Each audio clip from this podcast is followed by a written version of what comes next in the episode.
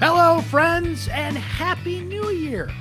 Larry David says uh, January 3rd, as I record this, is the last day that you could say Happy New Year. So, Happy New Year, everybody. Our first episode of 2024. We had a Syracuse basketball post-game show as well, but our first episode of Syracuse Sports in the new year. And I'm excited about it because you guys just can't get enough Syracuse football content. Can you believe it? It has been a month since Fran Brown took over formally as Syracuse head football coach. And it has been the most insane month of a Syracuse football offseason that I have ever seen. It has been the best offseason already in a month's time that Syracuse football, in my opinion, has had put a number on it 20, 30 years, modern era ever. It's the best offseason ever for Syracuse football. So I brought in Emily Leiker, Syracuse.com, and we went over who's on the roster, what it looks like now, the comings and goings in the portal for Syracuse. Some great questions from our Syracuse sports insiders that we answered, and uh, some other insight and tidbits from this offseason so far. What's a Syracuse sports insider? I'm glad you asked. You should become one today. Being a Syracuse sports insider means that you get to text me directly, cut through the clutter of social media, cut through the I'm going to email him. Will he get back to me? Will he? Will he not? When? You can text me directly. I text you directly. That's what being a Syracuse Sports Insider is all about. You get breaking news first. Some of the uh, significant things that happened in 2023. I was first to report that Syracuse was finalizing a contract with Fran Brown to become the head coach of Syracuse football. Our Syracuse Sports Insiders got that first. Our Syracuse Sports Insiders found out first that Kyle McCord had agreed to transfer to Syracuse football. Just a couple examples of breaking news. My insight, analysis, opinion, something on my mind, Syracuse uh, football, basketball, sports wise, I texted to you first. The back and forth we've had during football and basketball games has been incredible. You guys shape this podcast, the topics that we do, the questions we can answer for you. You get priority on this podcast, by the way, to have your questions answered and during our Syracuse basketball post game shows. There's more, but that about covers the good stuff. Here's how you become a Syracuse Sports Insider. Just text the word orange to 315 847 3895. By the way, here's a cool thing, guys. You can try it absolutely free for two weeks. Give it a shot. See what you like, what you don't like. Get some insight, analysis, questions answered from me. And if you don't like it, hey, no harm, no foul. You gave it a shot. But if you do, just $3.99 a month after that. You can cancel anytime, by the way. Become a Syracuse Sports Insider today. We're having a blast with you guys. Let's make that big in 2024. Let's talk Syracuse football because Emily Leiker and I are just kind of having the opportunity to take a breath here and look at what has happened in the last month of Syracuse football. It has been crazy. Let's jump in with our Syracuse.com Syracuse football beat reporter. Emily, it is uh, merely January 3rd. 2024. Happy New Year, by the way. Happy New Year. But I can already declare that this is the best offseason ever for Syracuse football. And there's more to come. It's certainly the most interesting offseason ever for Syracuse football. And I've seen a few of these in my day. This is incredible. What we have seen, we're finally like kind of over break, got a chance to take a breath and even then, we kind of couldn't take a breath because they were still bringing back players and commitments and transfers were still coming in. But I really got a chance to just like step back and be like, holy crap, this is unbelievable. What is happening? So I, I just want to start there now that you've had a moment to kind of uh, briefly exhale. And now we're kind of getting back at it here. Just what do you think of, of this offseason we've seen in, in about a month of the Fran Brown era? Yeah, you know, I I like I would like to introduce a new term besides off season to address this because there really is no off season in college Doesn't football. Exist. At least for those like actually working in college football, both I mean like the coaches, but then also us. Um, I like to call it the irregular season. There's the regular season and the irregular Oh, season. I Um, like and we're in the irregular season. And it surely has been anything but regular for us. It has been very irregular. um, but yeah, you know, it, it's kind of wild to think that it really has only been a month since Fran Brown has been formally introduced tomorrow when this i believe will drop. Uh january 4th will be the one month since his formal introduction which is i didn't insane. even mean for that good timing. Fantastic. i know. Uh less than two weeks ago was uh the the bowl game which i we don't want to revisit probably because it was just a bad time for everyone involved i think. Um but so so much has happened and you know it, it's weird because in some ways there are like similar things that were happening around this time. Last year like last year you you were looking at new coaches coming in there was coaching turnover happening but it was all on the assistant staff and dealing with that um, now obviously coaching turnover is kind of wrapping up for syracuse and and we think they've kind of started to finalize that first year staff for fran brown. Um, so yeah it's been a lot to unpack and it's just going to continue to be a lot. We know that everything starts on january 15th for them and so like i said there's no off season it's just a regular season. I like that that's a great term and fran brown has tweeted that a couple of times he mentioned it in uh, his last uh, press conference that he did on signing day that 15th that's the first day that players are all back they're starting the weight room stuff and he said okay enjoy your time with your family now because on the 15th this thing is going to dial up here. And this is an off season already, Emily, you know, just from our Syracuse sports insiders alone, but from everybody, I'm, you're getting it too. People cannot get enough football, which is not always the case, right? You always mm-hmm. had a core and a base of, of fans that want to know what's going on and they're following the portal and they're football fans and they, and they always have questions, but it's interesting. Here we are as we record this the day after a Syracuse Duke game. And while there are certainly people that are discussing that, and we're getting feedback on that. When I put out the note to our insiders that we're talking football, it was like Christmas morning again. I mean, they just can't get enough of this. And I get it and I understand it. And you brought up a great point. This team, by the way, held the record for the worst bowl performance by an ACC team for nine days until Florida State got throttled by Georgia. Yeah. But think about that. Let's just say Dino Babers wins one more game during the regular season, gets to that seven win plateau, and they lose that bowl game 45 nothing. And according to John Wildhack, that would have been enough to bring back Dino for another season. That was the threshold. Dino knew it. And now we know that seven and five was the mark. The feeling right now would not be anywhere close to what it is now. There's always a sense of, I guess, optimism, for lack of a better term, when a coaching change takes place. But we would not see some of the players that have come in. We would not have the feeling coming from the fan base coming in. It would just be like, oh God, can they do this again? And it, a lot of the same questions would be recycling themselves. Instead, and this is one of my big takeaways from the off season, Emily, is fans have something to look forward to. And it's not just a message. It's not just here's what I'm going to do. It's what Fran Brown has done in a mm-hmm. month's time seeing some players coming in, notably Kyle McCord, but also transfers, flipping four star recruits into signing day with just three weeks to do it, right? And if you're a fan and you're looking at this and you start to look ahead, and look, anything can happen between now and the start of next season, as we know, in the irregular season, as you put it. But that schedule on the surface looks pretty favorable. I mean, if Syracuse can mm-hmm. scratch, claw, and you know MacGyver its way to six wins with the team they had last year, right? what can they do with this team now? And there's still players to be added. There's still another uh, signing day to come, and there's still so much more to come. But the, to in a month have and capture this kind of feeling, I don't think you could have had that if Dino Babers was still around. I don't think you could have had that in a lot of circumstances here. And I think fans just have this feeling of like, man, this is legit. It's not just you're trying to sell me something again. They've, they've shown some results. They've shown their work in, in a lot of ways in just a month's time.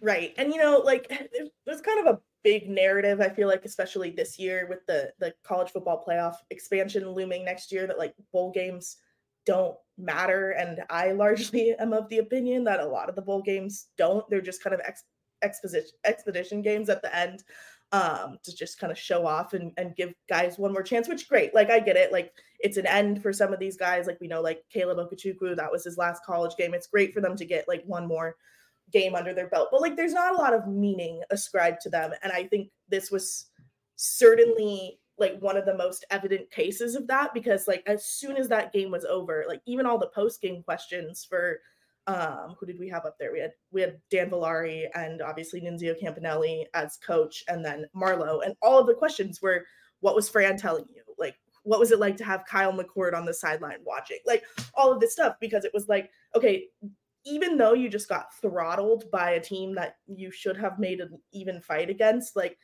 it doesn't matter because there's a new staff coming in, there's all this stuff, there's all this turnover. Um they turn the so page. yeah, it- Yeah. yeah, exactly. Like there was no need to talk about how bad that game was because a year from now, like things could look completely different for this program. and you brought it up. So Marlowe Wax comes back. They did this in a, in a Mhm. three day span. Started on Christmas Day, and it was kind of a, a late, uh, a continuing Christmas gift for Syracuse fans. Justin Barron started it. I think I've got my order right here. Then Oronde Gadsden the next day. Mhm. He's coming back, and then I was really surprised that Marlowe Wax decided to come back because I think he could have. Now, would he have gotten drafted? I think he could have worked his way into being a draft pick. I certainly think he would have been given a big shot in an NFL training camp in an offseason to make an NFL team. But I did not expect all three to return. I frankly, if you had told me all three had turned the page and left for various reasons, certainly would have on A understood it and B wouldn't be surprised by it considering just life and circumstance, the portal, the NFL calling, whatever the case may be. But maybe that bowl game, here's the meaning of that bowl game. It, it put a, a taste in the mouth of these guys that if I've got another chance to be a part of something big here, that they're going to be a part of it. And Emily, that's big because as much as Fran Brown is flipping the roster, bringing in new blood and, and addressing needs, you need some leadership around. You need some guys that are that know what Syracuse football has been, what they want it to be, how things work, and even uh, Kyle McCord's the starting quarterback, presumably he's the leader of the team, presumably. But there's a lot of things that leaders that have been around for a couple of years can can speak to. Their voice is important, and those are three big ones right there. So you've got Fran Brown recruiting current players and getting them to buy in to what's happening in just a month's time, which is really important as well. So Emily, our friend Nate Mink did uh, God's work here in putting together the scholarship roster as it stands. So as we Mhm. speak, there are 87 scholarships spoken for. The hard cap is 85. There's still some transitions to take place. I'd imagine when this team comes back on the 15th, we're going to start to see who's there, who's not. When the new semester starts, you always look to see who's registered, who's not. This this number will change, and I think they'll be fine as it goes. And it doesn't even finalize, as you pointed out on social media today, until August. But I thought it would Yeah. be good just to take a look at it, right? Mhm. Now, before we do that, though, we have to note one of the big off-season moves here, ladies and gentlemen, was that Emily met Rock and Ron, podcast legend. Yeah, There's my guy right rock and there Ron. at the We Boca Bowl. time. Yeah, what was uh, what was what was it like uh, hanging with our guy Rock and Ron down there in Boca? I so we we had uh we had like coffee before the game. He drove down like pretty much three hours by himself um to come to the game. Wow. And obviously he, he texted me like mid game and was like, This is really disappointing. And I was like, I'm sorry, Ron. like, I don't know what to tell you. But no, he was great. Um he does sound like he does on the phone, though he admitted that that's also just his former DJ persona coming out a little Oh, bit. I like that. Rock and Rock and Ron is formerly a DJ, you guys. It's awesome.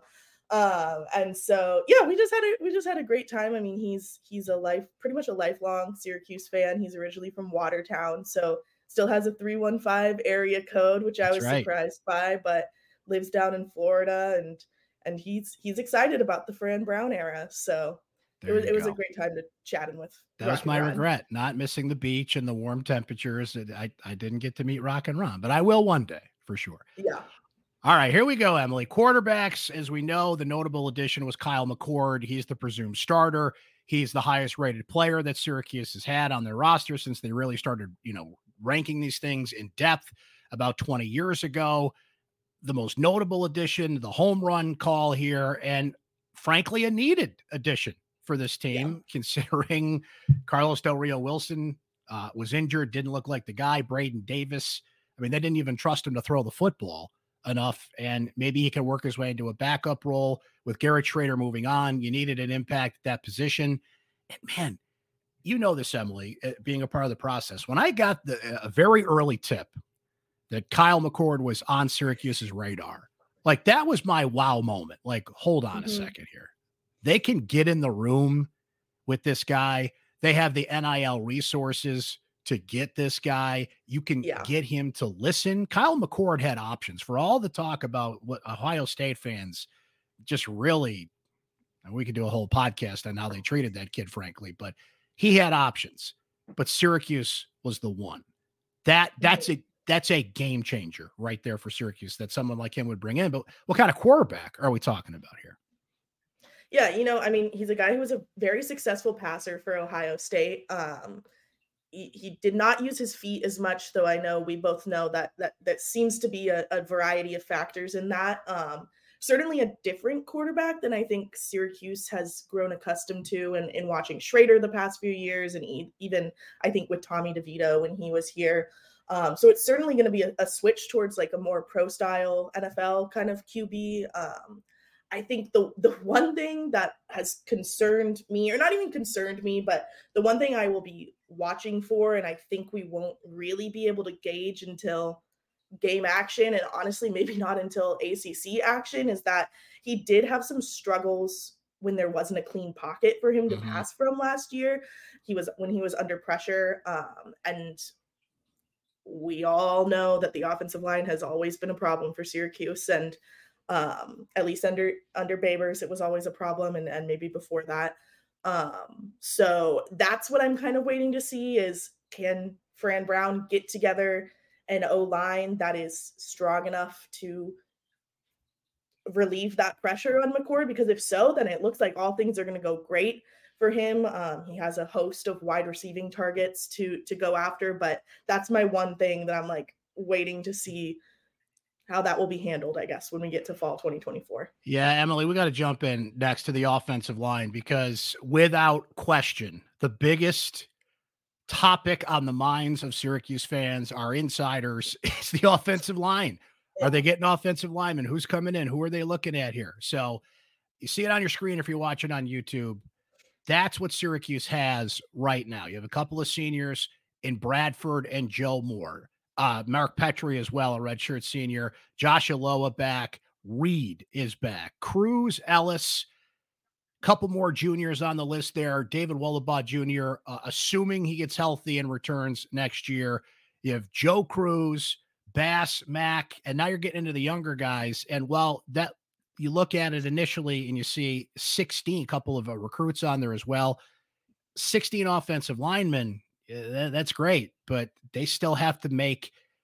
I don't want to put this kind of expectation on it, Emily, to say a Kyle McCord like impact on the offensive line but there's still some room to add. There's still some work to be done, and Syracuse has really got to shore up an offensive line. If this pro style offense, as you mentioned with Kyle McCord and his difficulties using his feet, is going to work, it all starts right there. And as exciting as this offseason has been, as encouraging as it has been, it all comes in into the trenches. I know that's the biggest football cliche in life, but Syracuse fans are still looking like, yeah, but but what about that offensive line? Right. And I mean, six, 16 guys sounds like a lot, but you're playing you're playing 5, you need another 5 on the depth chart. 5 of those guys are freshmen or redshirt freshmen that are certainly not going to get very much if any playing time just because they're going to be smaller than the guys they're going up against as 18 year olds. Um, and a lot of those guys that are on that list are guys that have battled injuries either this past season or within the past two seasons that you have to be worried about getting re-injured again. Um, Wohlabaugh does, uh, I believe, is healthy now or is on pace with his recovery. He was one of those guys that, um, like Gadsden, had his boot off at the bowl game and and was kind of doing light work and stuff like that. Um, we'll see where he's at by the time spring starts, but it, it's just uh, it's one of those positions where injuries happen so easily and so often it feels like and there's already a large history of that and so it, it's yeah it's to be tough again i just don't that's i think that's always going to be my position that i am like wary about until there's been like multiple seasons proving me wrong No question about it. Let's wrap up the offense here. There's the running backs, a couple of seniors and Price and Branham, LeQuint Allen returning, of course. Uh, the big addition in recruiting was Yasin Willis, who was a flip from Pittsburgh to Syracuse, a four star freshman coming in. Wide receivers. So Alford comes back. That's somewhat of a surprise, right? Couple more uh, veteran guys in Meeks. Umari Hatcher returns. Trevor Pena, of course, who was uh, banged up for most of last season, remains on the roster at this point. Donovan Brown. And then a couple of key additions. Zeed Haynes comes in, a transfer who has a lot of eligibility left. Daryl Gill Jr. comes in, and the two freshmen that really popped in recruiting and some uh, a couple of flips included as well, and Jalen Hornsby and Emmanuel Ross. Tight ends, yeah, our guy Oronde Gadsden is still technically listed at this position, but we all know he should be in the one we just looked at. Dan Villari, of course, coming in, and Emily. The big thing with Villari is the leadership he said it in Syracuse's last press conference, not the bowl game, but the, the regular season game against Wake Forest about the accountability and the, some of the culture changes that needed to be mm-hmm. made. Mm-hmm. And it feels like we brought up the leaders that are coming back. He's a huge leader coming back because it feels like he is really leading the charge on something like that. So a key addition, how he held the team together, playing every position in the book that seemed like down the stretch, but also somebody that could I, I think have a captaincy on his chest next year, even with a, lot of veterans returning and a quarterback and Kyle McCord there. But even if he doesn't officially have it, like he's he's a leader by example. Oh, definitely. And and you know, he he's I mean, he spoke pretty much every opportunity that we had to speak with guys like this season, it felt like. And yes, partially that's because we would request him because we knew he was good, but also would come out post game and, and he always seemed willing and and um able to talk to us. Like he he was always giving us good stuff, even even when you could tell he was not doing well post game or or stuff like that. So certainly bags I, I of ice he, all over him. Ba- yeah, bags of ice taped to his body and, and, stuff like that. But yeah, as to your you brought up the the culture and accountability and, and stuff like that that he had mentioned at the end of the Wake Forest game. Um, when I talked to him during during bowl week, he did say that he felt like Coach Brown was addressing all of those things and that he wasn't going to need to speak up about that anymore. So that certainly is promising as well. Let's flip over to the defense. Another big position of need is a defensive line for Syracuse. So Darton, redshirt senior Braylon Ingram, uh, the huge addition for Syracuse in the portal, Fadil Diggs from Texas A&M. He's certainly going to get on the field. A recent addition. They call him the tank. Dion Wilson Jr. comes in from New Mexico State. Also, had spent some time at Arizona. Dennis Jaquez Jr. coming back. And then you go through the list. King Joseph Edwards is the huge recruit that pops for Syracuse. He was just somebody that was prevalent on social media. That, you know, when he came up for the visit, when we saw the Ferraris and the hibachi and his big uh, announcement, the, the the streaming event that was there. Emily, what really stands out to me about recruits and recruiting is they recruit each other, right? Mm-hmm. Once somebody like starts that snowball rolling down the hill, there's somebody that kind of advocates with other recruits, talks with other recruits. It felt like King Joseph Edwards was that guy, and he might be somebody who can make an impact as a freshman. The coaches told him flat out he's got an opportunity to get on the field, and I think in this position, while improved in the portal in other ways, I think he's got a shot to to at least get on the field in, in certain situations next year. Yeah, certainly. I, I think he's definitely at the top of the list of this incoming true freshman class of, of guys um, who could be up there and be playing. And you know what? I, I think something that's that's worth pointing out and is interesting as well too is um, he already has like a community service project set up up here um, Chris Carlson and I were talking about it yesterday with one of the local high schools. He's doing like a toiletries drive. And so we know that Fran Brown has made an emphasis on saying that he's going to get involved in the community. And we've seen that a little bit already. And he's bringing in players that, that want to do the same. And so I, I do think that's exciting for, for Syracuse fans. I've seen a lot of people positively respond to that on, on Twitter and stuff like that. Linebackers, uh, the big one, of course, Marlowe Wax decides to come back. Some familiar names there McDonald, Sparrow returns. Uh, Fatim Diggs, who's Fadil Diggs' brother, a commitment to Syracuse. Jaden Brown, another commitment for the Orange there. And I, I feel like that is a position that you just see depth there. You see familiar names, you see depth, you see guys, and this isn't always the case over the years. There's been times when Syracuse has had a real need at linebacker, but in that case, I feel like that's a position like whether Marlowe Wax came back or that's a huge addition that he decided to, you would still feel pretty good about going into next season. Right. Especially since, I mean, we don't know exactly what the defensive scheme, defensive formation is going to look like. And there's a chance they're only playing two linebackers next year if they go to like a 4 2 5 um, front instead of a 3 3 5. So then you're only looking at needing two of those guys. But certainly, linebacker was the deepest this past season and, now seems to be kind of the the deepest in at least in terms of guys who were already on this team and who are remaining with this team this year so um, certainly not worried about that but wax coming back is is a big big thing i think for this defense Here's another position of need, and that is cornerback. But just to show you what's there 13 returning at this point Miles Farmer, the redshirt senior, Justin Barron gave Syracuse the Christmas present deciding to come back. Elijah Clark on there. There's a name on here we're going to focus on here in a second, but a couple more that you recognize from last year transfers included Jaden Bellamy, Jaden Gold in there, and a couple of incoming freshmen. But Emily, at a offseason that has been as interesting as any, Deuce Chestnut is on that list. And considering what happened last year, considering some not so veiled criticism that came from both Dino Babers and John Wildhack, by the way, specifically mentioning Deuce Chestnut and chasing, you know, the, the, the bag of dollars and, and the NIL money and the opportunity at LSU. Deuce even mentioned it in a very well timed uh, social media post, by the way. Stroke of midnight, January 1st, he makes the announcement that he's coming back and even referenced it there that sometimes you have to fall to recognize where you need to be, right? No bones about it.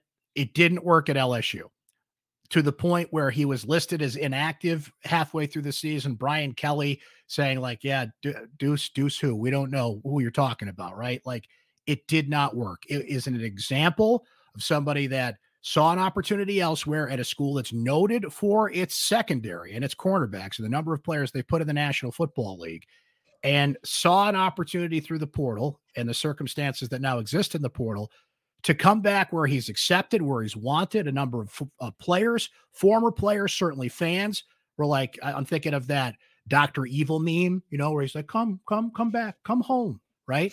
And he did. It's incredible to think about, but Emily, this is where Fran Brown has really made an impact here. Camden, New Jersey. Deuce is a Camden guy. Fran's a Camden guy. We have not heard from either party on this at this point. I would imagine, though, that it's something to do with uh, Fran Brown reaching out and saying, Hey, why don't you come back? And let's not forget that Deuce was in the center of the LeQuint Allen situation a year ago. Right.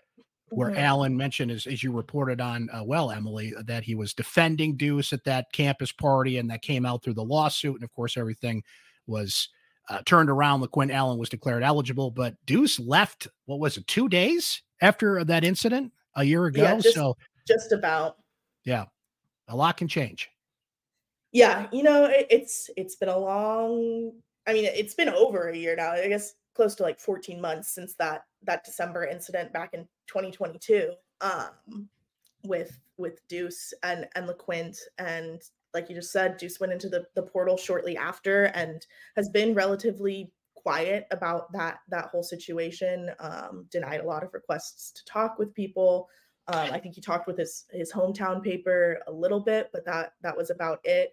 So certainly lots of questions for him now that he's back about that situation, about what happened at, at LSU. Uh, there were some rumors earlier this season, right after news kind of came out that he was not like actively with LSU, that he had come up here and visited campus um, and maybe hung out around the team. That would have been when Dino was still here and coaching. Um, like you said too, all the all the kind of call outs by by Dino and Wildhack about NIL money and and leaving for those purposes is certainly interesting. So yeah, you know, Deuce is a bit a big story. Um, he is certainly a big addition back to this secondary room. I mean, I believe he was an All American freshman his his first season here in 2021. Um, so it, will be interesting to see. I think how this unfolds in in the spring and and maybe what we find out from him about any of these kind of off season, off the field things that have happened, but um, certainly uh, there was there was a lot of excitement from both the team and and fans. It seemed on social media. All right, so there's the roster. There's some of those names. If you were uh, confused, like frankly we were at times about the comings and goings, and holy cow, this is just insane. Let me now ask this, and I'm going to go to our Syracuse sports insiders and some great questions they asked here shortly, Emily. Where does Syracuse help itself the most? To this point, more to come, but as we speak, where did this team help itself the most? I honestly think I'm, I'm going with my gut, and I'm saying wide receiver. We saw how how bad, not bad, but just how many issues there were with the wide receiving corps this season of inconsistency. And you know what? I'm sure that's also because we found out that Garrett Shrader wasn't practicing most of the time during the year. He told me that when we talked after his kind of end of career announcement. Um, and, and that, but just the wide receiving corps this year left a lot to be desired. Um, and now you have two Georgia guys coming in as transfers, who we mentioned. You have the couple uh, four star, three star New Jersey freshmen. And so that that has buffed out a little bit. You'll get Oronde Gadsden back next year, hopefully Trebor Pena as well. And so I think just by the moves Fran Brown has made in, in bringing in new talent and then also retaining the talent at that position. You did have also, it's seemingly Damien Alford, um, who I think can be a good receiver, just needs a little bit more of that consistency. Um, that that's the position I would say so far, just on paper, I think has been improved the most. I think that's a great answer in terms of position, in terms of X's and O's. I'm going to cheat a little bit on this question, though. I think where Syracuse has helped itself the most is reputation. In a mm, month, that's fair. Fran Brown has said, yes, you can come to Syracuse. Yes, you can play here. Yes, you're going to get some NIL money in some cases. Where and there's a great question from our insiders. I'll get more into this in a second here, but there are more resources available there than were a month ago, right? Syracuse is there is buzz about this program. The recruiting analysts have to pay attention now. Syracuse is on that platform, right? at a start. I don't. You, know, you could point to where it started. Kyle McCord was the, the, big boom there, to have the right coaches in place, not just Fran, to have an Elijah Robinson, to have a Nick Williams, to have guys that are out there and are connected and can get in the rooms with these players, circle back on these players, and convince them to come to Syracuse. That right there is a major win because Dino Babers couldn't do it. Scott Shafer couldn't do it. Doug Marrone somewhat could do it. Fran Brown has already done something in a month that those coaches blood, sweat, and tears into and just could not crack, right? And we're seeing the results of that. I'm not just saying that because that's what I think. It's because I, I what I see and what the results are already from some players in the portal and recruiting, and more to come down the line. What they still need, I think this is a pretty obvious answer, Emily. And I'm going to merge the offensive and defensive line here and just say in the trenches. The defensive line seems like it's gotten a couple of, of names of note there, notably Fadil Diggs. But man, it's, it's offensive line. It's it's what they still need. It's what they're going to still need till they they kick off in, in game one of the 2024 season. Yeah, that that's the only obvious answer. And you know what? Like I, it, the trenches is something a lot of programs do struggle with because it, it's there are only so many guys that can do that available. And so like it's this is not like an exclusively Syracuse problem. Like there are schools that do line work very, very well. But I think the vast majority of schools have only mediocre lines on both sides of the ball, if I'm being honest. Um, so like this is not like a totally unique problem, but um, certainly it's one that you would like to see talked about less or have to be the focus less going forward if there is any way Fran Brown can manage that. Look, Emily, you watch the college football playoff. I watch the college football playoff. Alla freaking Bama could not snap the ball throughout right. the game. Okay. And we're talking about the best of the best, the high level, just pick of the litter offensive lineman on that team couldn't snap the football. Okay. Or keep couldn't Milroe protect. protected. Yeah. Exactly. Right. Look at that last play. That last play broke down. That's not where he wanted to go. Michigan, credit to their defensive line, pressured him all day. That's Alabama, folks. And they're struggling there. So Syracuse, kind of have to put it into perspective, right? To the insiders we go, ladies and gentlemen. It is so easy to become a Syracuse Sports Insider. You should today. Just text the word orange to 315 847 3895. Been having a great back and forth with our insiders on Syracuse football, basketball, lacrosse season coming. Your questions, your comments. Really enjoyed connecting with you guys, but let's keep it going here in 2024. And our first question uh, today comes from Paul Emily, who says, My question is, how good do you think Syracuse football will be next season? Considering the talent that Fran Brown is bringing in, what expectations should we as fans have? This is a good question. You know, it's always hard, right? Because there are so many factors talking about a season. Like, mm-hmm. you got to look at who the other teams they're playing are. You got to look at uh, like and just like looking at that in January is so hard because the team that they have on their schedule now and like what they did this past season is not going to look like the team they're playing in in 2024. Um that being said, like I looking at what the schedule is and who they've retained and all the roster talk we've just done, like I think like a seven, eight, nine win season is reasonable. Um, it's not going to be a perfect season by any any regards. I don't think they're just going to come out and all of a sudden be ACC contenders in, in year one. Um, but certainly, I, I don't think we will see like the five game losing streak, ACC despair that we've seen the past two seasons from Syracuse, and and I think that should provide hope to Syracuse fans, knowing that hey, like we might win in November this year and we might not have to lose five games straight and watch a team that is spiraling in the later half of the season. So I think that Look, that's reason for hope. The schedule is favorable on paper. Like you said, things change. Teams are different. I think Syracuse is an opportunity to be the 2024 Louisville, make a lot of changes. They had a favorable schedule, took advantage of that favorable schedule. No Florida State, no Clemson next year all things to keep in mind here. And I said it earlier, Emily, and I'll repeat it here before we go to our next question. If you can MacGyver your way to six wins with the team they had this year, to expect eight or nine next year, is that completely out of the realm of possibility? I don't think so. But it's January 3rd, right? We can uh, mold that clay as we go with uh, as we see the roster come together here. Roger W says the thing I'm eager to know is what kind of media access will be allowed with Dino's heavy restrictions to assistants and players and his shroud over everything, I lost interest. Roger, Boy, Roger, I'm happy to report. I got good news for you, Roger. I got good news for you. I'm golf clapping this. We're going to get to talk to the assistant coaches. Hooray! And, and staff, it sounds like. I, I think, yeah, as far as we know, anyone on staff is, is fair game for us to ask for. And um, now, does that mean every time we ask for them, we are going to get them?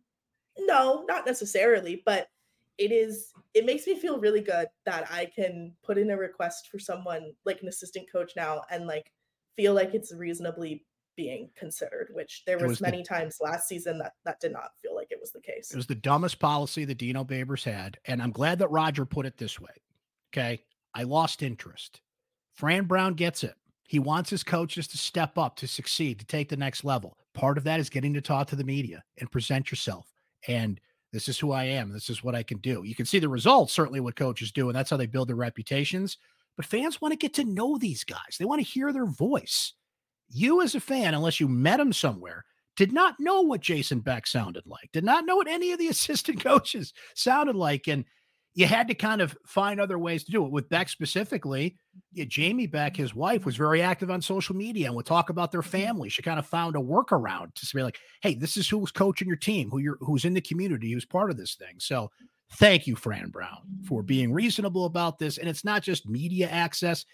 When we talk about media access, it's access for you as a fan to know right. these coaches, know who they are, what they're about, and, and what their stories are right? Right. The big bad media coming in here. Dino was just always just wrong about that. Just it was wrong, and I said it throughout the years, and I'm just uh, I'm happy to see that we've got a more reasonable policy going forward here.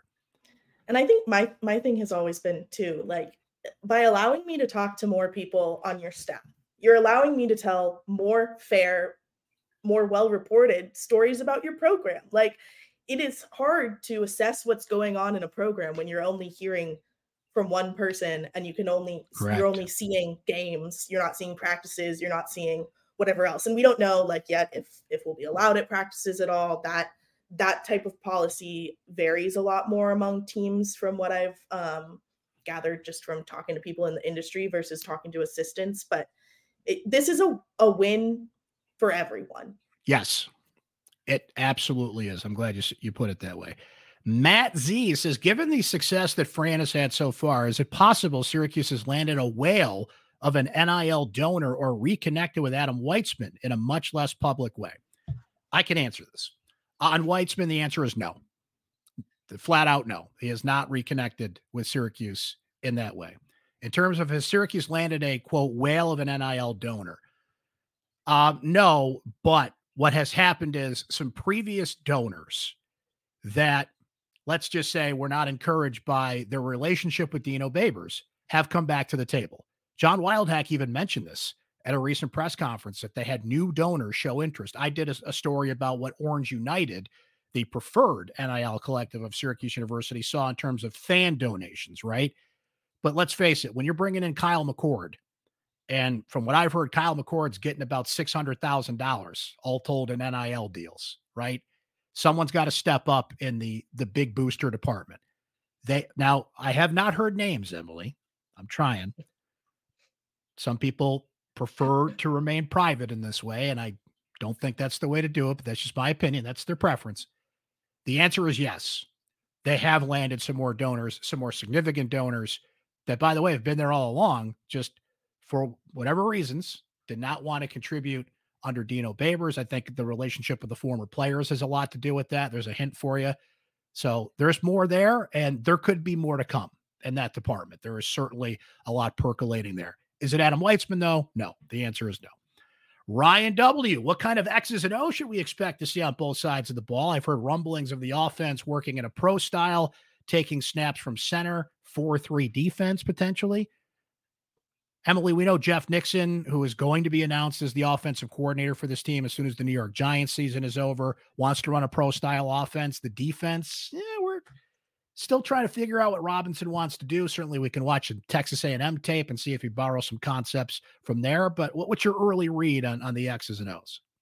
Yeah, certainly, pro style offense is what I've heard as well. Um, just from players and and getting to talk to people so far that that seems to be the consensus still trying to get a read on on the defense obviously having a, a defensive minded head coach um, who has worked with the secondary like you have to think like the secondary is going to be a big part in the, in this this defense um, and kind of a defensive emphasis, but also obviously a defensive coordinator who's worked with the D line. Um, there's going to be, I would guess, like kind of a mixing and molding of uh, Robinson and Brown's kind of philosophies and different things they've picked up in their different stops. So I'm not quite sure yet on formations. Certainly, I I feel fairly confident in saying that they won't run the 335 again. Like I don't think they would stick with that. We know um, that. Yeah. We we know that. Yeah.